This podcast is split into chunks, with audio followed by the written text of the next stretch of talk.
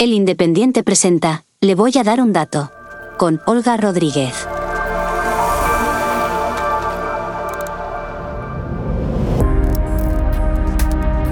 Hola, bienvenido. Le voy a dar un dato. Las viviendas que están disponibles para alquilar ahora mismo, de media, son un 9,4% más caras de lo que eran hace un año. ¿Qué ha pasado para llegar hasta aquí? ¿Dónde han subido más los precios del alquiler? En breve, nuestro invitado de hoy nos va a dar respuesta a estas preguntas. Así que si tiene una vivienda que está pensando en ponerla en alquiler o al contrario, está en el otro lado buscando un nuevo hogar, quédese por aquí. Aunque de todas formas, si lo que quiere es no perderse nada, ni de este episodio, ni de los que vendrán, suscríbase. Igual que los otros podcasts del Independiente, estamos en sus plataformas favoritas. Pero volviendo al alquiler, las cifras difieren mucho por provincias. Según los datos de Idealista, entre el mes de octubre de este año y el mes de octubre del año pasado, los alquileres han subido un 16,2% en Barcelona. En Madrid lo han hecho un 9,8% y en Valencia un 17,8%.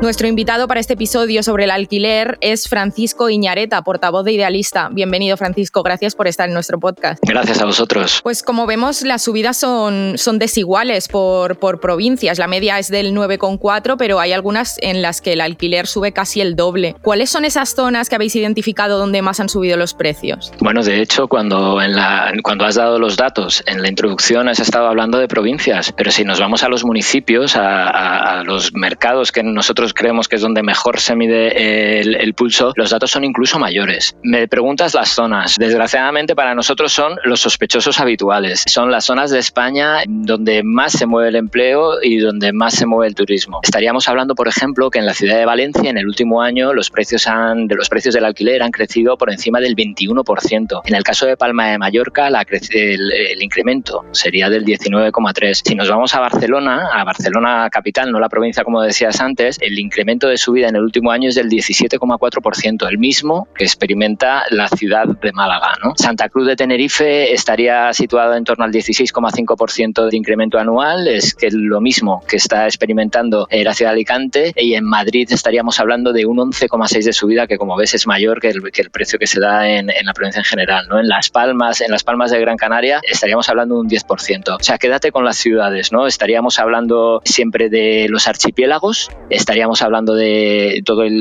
Levante, la costa de Levante, por ejemplo, estaríamos hablando de Valencia, estaríamos hablando de Alicante, luego Madrid y Barcelona, y desde luego Málaga, que en los últimos años hemos visto cómo ha experimentado un boom en el inmobiliario, no solamente en lo que se refiere al alquiler, sino también en la vivienda en venta. Hablaremos un poco más adelante de, Málaga, que es un caso que me parece interesante para destacar, pero ¿cómo hemos llegado a esta situación con estos precios tan altos? Mencionabas el mercado laboral, ¿no? que eh, precisamente pues, está en una situación bastante buena, ha habido muchísimas contrataciones, en solo un año se han creado medio millón de puestos de trabajo. ¿Cómo ha influido la pandemia en que tengamos ahora estos precios o cómo ha sido, cómo hemos llegado hasta aquí? Mira, nos podemos retrotraer todo lo que tú quieras, porque, vamos, si quieres hasta tiempo de franco, porque es ahí donde se produce el gran cambio. Es, cierto, es ahí donde se produce el gran cambio, ¿no? En España, antes de los años 50, a los años 50, el porcentaje de propietarios era del 20%, ¿no? Casi toda la gente vivía de alquiler. Pero bueno, una serie de medidas que se tomaron en el, contexto de la vivienda, hay una frase muy característica que dice que un propietario más, un proletario menos, o un propietario más, un comunista menos, hizo que Franco nos metiera a todos en el ADN. Que había que comprar. Exactamente. Y desde entonces hasta el día de hoy, pues venimos adoleciendo un poco de eso, ¿no? Todas las medidas que se han tomado con posterioridad, eh, bueno, ya en democracia, han intentado eh, tímidamente, primero eh, con Felipe González, después con Zapatero y más tarde con Rajoy, hoy que es desde luego donde se produjo más un cambio a la política de viviendas, ¿no? Para abrirlo todo más al alquiler, pues han intentado eh, cambiar, cambiar esa dinámica, ¿no? Pero lo que hemos visto en los últimos años, sobre todo con la entrada en el gobierno de Pedro Sánchez, ha sido como se ha roto ese equilibrio que se había intentado crear en, los, en los años anteriores entre propietarios e inquilinos, ¿no? Pues, por ejemplo, con el, cuando se amplían las prórrogas de los contratos, distinciones entre pequeños propietarios y grandes propietarios, les sube la cotización a las OCIMIS, límites de actualización de... Bueno, todo esto ha provocado, todo este tipo de medidas, lo que han provocado es una retirada de producto. Quiero decir, no, no hay nada que no se hubiera avisado antes, ¿no? Yo creo que este tipo de medidas que se han tomado, que de alguna manera han sido medidas punitivas, medidas coercitivas, el propietario eh, las ha visto como el, el, equilibrio que había entre los propietarios y los inquilinos, eh, pues la balanza se desnivelaba y muchos de ellos pues han retirado su producto del mercado. Vamos a ir comentando alguna de esas medidas, como por ejemplo, recientemente se aprobó y estaba vigente hasta finales de este año el limitar el incremento que podían tener los alquileres que estaban vigentes y que había que renovar pues esos contratos, ¿no? ¿Está funcionando esa medida para, vamos, viendo los precios no parece que esté funcionando para limitar el coste de las viviendas en alquiler? No sé si también es un problema de, eso, de retirar un piso que antes se ofrecía para alquilar, que de repente dice el propietario, pues a este precio, como están las cosas, no me interesa. ¿Qué pasado ahí? Pues mira, como te decía, no es una medida en concreta. Desde luego, esta ha sido una bomba de profundidad y no ha funcionado para nada. Pero, eh, insisto, no es ninguna sorpresa. Es, algo que ya se venía anunciando. Con todas las medidas que se han anunciado y se han tomado y con la nueva ley de vivienda, eh, ya habían hablado los expertos, habían hablado los diferentes actores del sector, que son fórmulas que ya se habían demostrado que no habían funcionado en otros países allí donde se habían aplicado. Quiero decir, eh, lo habíamos visto en París, lo habíamos visto en Berlín, lo habíamos visto más cerca de aquí, lo habíamos visto en Cataluña. Y si nos retrotraemos, por ejemplo, a eso de topar los alquileres, lo habíamos visto en España, como te decía, en tiempos de Franco, con la ley de renta antigua, que destrozó completamente el mercado del alquiler, porque hizo que los, que los, propietarios y los inversores perdieran completamente el interés y lo destrozó por completo. Entonces, eh, no, no, no funciona, desde luego. Lo que provocan este tipo de medidas, como te decía, punitivas, coercitivas, que castigan de alguna manera al propietario, es que el propietario decida poner su dinero en otro sitio o que busque otras maneras de, de sacarle rentabilidad. Precisamente hablando de esa rentabilidad y también de la oferta que hay ¿no? de, pisos disponibles, te quería preguntar qué papel han jugado los alquileres turísticos en estos incrementos de precio o en esta reducción de la oferta. Pues mira, es interesante porque de un tiempo a esta parte lo que nos estamos dando cuenta, y cualquier persona que entre ahora mismo en la base de datos de Idealista lo puede comprobar, ya no solamente los alquileres turísticos, es eh, cómo ha crecido el alquiler de temporada. Y es que hay muchos propietarios que han decidido de alguna manera bordear esa nueva ley de vivienda sacando su vivienda de alquiler permanente, que es la fórmula que entendemos nosotros para vivir, a meterlo en alquiler de temporada, que si bien tiene bastantes limitaciones, por lo menos tiene un marco legislativo más flexible que a él le permite, eh, pues por ejemplo, evitar eso, ese tope en los precios y demás. ¿Se producen en todas las zonas? Porque sí que me puedo imaginar un alquiler de temporada vacacional en, por ejemplo, los archipiélagos o en la costa. Una, una cosa es el alquiler vacacional, como lo entendemos, que son esas casas que nosotros alquilamos para irnos de vacaciones tres días, una semana, 15 días, un mes, los que tienen mucha suerte. Y otra cosa es el alquiler de temporada. El alquiler de temporada es una fórmula de alquiler que en principio y sobre el papel está destinada a ser eso, a ser temporal. No podría ser tu primera vivienda, como si dijéramos. Entonces, para todo este tipo de, pues por ejemplo, sería la fórmula que podrían utilizar los estudiantes o médicos que tienen que hacer, eh, pues a lo mejor una serie interna durante una temporada en, un sitio y sabe que tiene un comienzo y que tiene un final. Esto es sobre el papel, porque lo otro sería cometer fraude de ley, ¿no? Pero lamentablemente estamos viendo cómo el, alquiler de larga temporada se está convirtiendo, o sea, el alquiler de larga estancia está trasladándose pues lenta y progresivamente hacia esta fórmula que ya te digo que de alguna manera al, al estar legislada de forma diferente evita esos topes y evita esos límites que está poniendo el gobierno. Y entonces que se encuentra una persona, una familia, eh, alguien que esté buscando una vivienda para alquilar, pues que la oferta ha disminuido drásticamente. Cuando digo drásticamente es que en muchos casos estamos hablando de que ha disminuido a, a la mitad eh, en muchos, en muchísimos mercados. Eh, las personas que buscan ahora vivienda se van a encontrar, si entran en Idealista, que hay menos producto del que ellos están buscando, del que ha habido nunca, y a unos precios más altos de los que ha habido jamás. Si tú me preguntas si las medidas han funcionado, pues Pues parece que evidentemente no. Y aparte hay que tener algo muy claro. Eh, la única forma que hemos visto empíricamente, y lo hemos comprobado durante la pandemia, que es capaz de contener o hacer incluso bajar los precios de la vivienda en alquiler es aumentar la oferta disponible. El tema es que, bueno, estamos oyendo siempre esas promesas, ¿no? De que se van a construir no sé cuántas viviendas públicas o para alquiler social, que esto va a aumentar el parque de vivienda pública, pero claro, esto son promociones que se desarrollan a medio plazo. O sea, el problema que tenemos hoy o que hemos tenido este año no se va a solucionar en diciembre. Ni en diciembre ni en, diciembre del año que viene, porque la construcción de viviendas eh, lleva muchísimo tiempo y por eso te digo que, eso al final son como brindis al sol que no van a servir de nada. Yo no sé las promesas, yo no sé los miles de viviendas que se prometieron en el último año y medio y, sabemos que son brindis al sol. Lo que nosotros tenemos claro son las medidas que no han funcionado y lo tenemos claro, como te digo, desde hace casi 100 años. El intervencionismo al final acaba por destrozar el mercado. Vamos a por las soluciones. Ya hemos visto que esto no está funcionando y que las promesas de construir más viviendas son soluciones a muy largo plazo que cuando llega el momento de que se tienen que entregar ya ni nos acordamos de, que esto se había prometido, ¿no? Si es que se completa. ¿Cómo solucionamos el problema ahora? ¿Cómo se consigue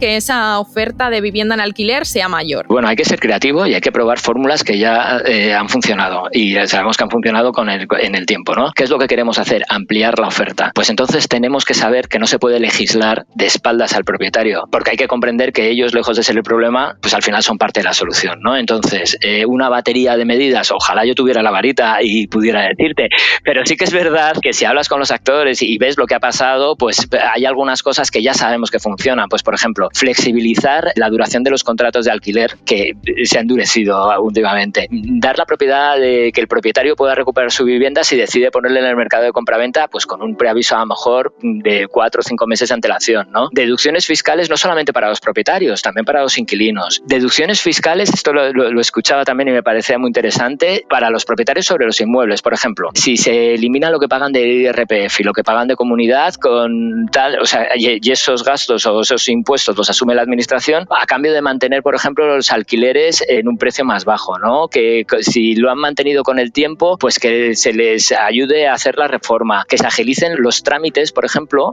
y esto es importantísimo porque cuando un inquilino deja de pagar un inmueble o bien cuando se produce una ocupación. Esto es un tema que preocupa mucho. Y aunque se produzca un solo caso, hace un efecto llamada y el miedo mm, eh, está metido en, los propietarios al final, ¿no? Entonces, estos procedimientos tienen que ser rápidos y tienen que ser efectivos, porque cualquier noticia de estas que vemos en los medios de comunicación, que a lo mejor no se producen eh, miles, pero basta con que se produzcan unas cuantas para que el propietario sienta temor, ¿no? Y se sienta desamparado. Entonces, estos procedimientos, como te decía, tendrían que ser lo más rápidos Garantías y incentivos fiscales, pues para que el sector privado construya un parque de viviendas en alquiler. Esto sería, desde luego, en el medio largo plazo, porque ya sabemos que los procesos de construcción al final pues llevan su tiempo. Y lo que siempre se dice, colaboración público-privada pues para la promoción de viviendas de alquiler social y de alquiler asequible. En realidad, y esto suena así, puede parecer un poco, sí, pero si analizamos las medidas, lo que habría que revertir es las últimas medidas con las que se ha legislado en los últimos años, ¿no? En materia alquiler. Te quería preguntar también por una de esas últimas medidas, que es eh, este tema de que sea el propietario el que asume los gastos de la inmobiliaria, ¿no? Si recurre a un tercero para poner en alquiler su vivienda, porque sí que hemos detectado en el Independiente y en otros medios que, esto no está pasando, que las inmobiliarias hacen, le cambian el nombre o, hace, o, directamente te dicen, no, es que el propietario no quiere pagar esto y lo tienes que pagar tú si quieres alquilar esta vivienda. ¿Qué está pasando ahí? Esto es una cosa de las inmobiliarias están saltando la ley, los propietarios se niegan, ¿qué está pasando ahí? Bueno, yo creo que en esto la ley es clara y es expresa, quiero decir, eh, lo que pase a continuación, pues eh, evidentemente pues estaríamos cometiendo como si dijéramos un, no sé hasta qué punto, un fraude ley.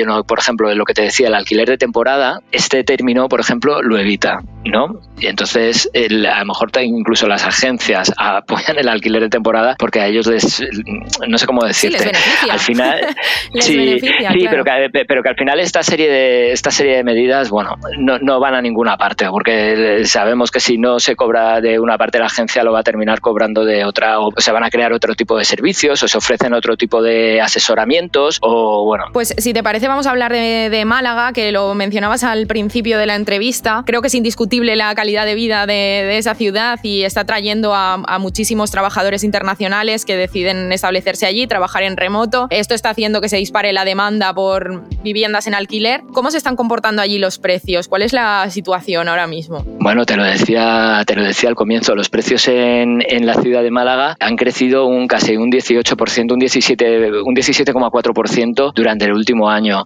Es muy interesante ver también qué es lo que ha pasado con el stock y es que eh, la oferta disponible se ha reducido un 33% en los últimos cuatro años. La demanda se mantiene, como tú dices, más fuerte que nunca, pues eh, por, por las mejoras en la infraestructura, las comunicaciones, porque es un hub tecnológico, por la climatología y demás. Y la oferta se está reduciendo. Los precios indudablemente suben y, y, siguen tendiendo a subir. No solamente en Málaga capital, sino en todos los municipios cercanos de la Costa del Sol. Digamos que se extiende un poco, ¿no? Esa demanda de la ciudad hacia otros sitios cercanos. Sí, lo que hemos notado aquí también, por ejemplo, es este fenómeno que te decía de, que el alquiler de larga estancia se traslada al alquiler de temporada, pues a lo mejor en Málaga es uno de los sitios donde mejor lo, donde a lo mejor se puede ver, ¿no? Pues vamos a ir terminando. Te voy a preguntar por las perspectivas, ¿cómo, cómo lo veis? ¿Cómo va a ser el año que viene en cuanto a precios del alquiler? Pues mira, eh, ahora mismo con los miembros que tenemos, yo no te puedo hacer otra cosa que no sea repetir lo que, lo que te estoy diciendo. Eh, el stock eh, o la oferta de viviendas disponibles parece evidente que con las medidas que hay, lejos de ampliarse, se va a seguir reduciendo. Y esta reducción del stock se va a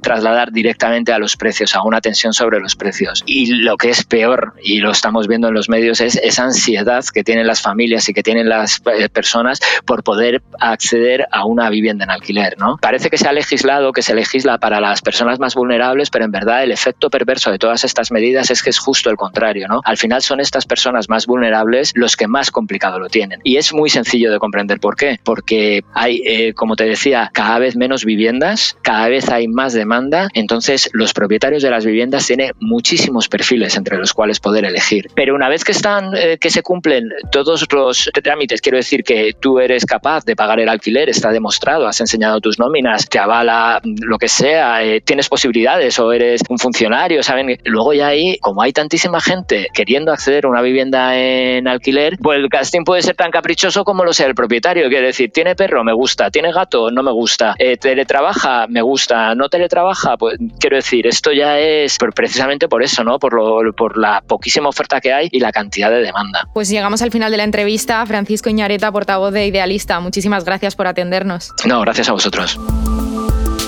Según nos ha contado el portavoz de Idealista, y a juzgar por los datos que hemos venido repasando en este episodio, las medidas para frenar los precios del alquiler no están funcionando en el mercado, o al menos así lo muestran las cifras. Tendremos que esperar que otras propuestas se aprueban durante la próxima legislatura para ver si así aumenta la oferta de vivienda disponible y esto hace que los precios se moderen. En el próximo episodio vamos a hablar de deuda pública. ¿Qué ha pasado durante la pandemia para que haya crecido de forma desproporcionada? ¿Quién va a pagar ese incremento de deuda? Y sobre todo, ¿cómo va a hacerlo? Si no se quiere perder las respuestas a estas preguntas, suscríbase. Hasta la próxima. Hasta aquí, le voy a dar un dato. Con Olga Rodríguez. Programa producido por adio.fm.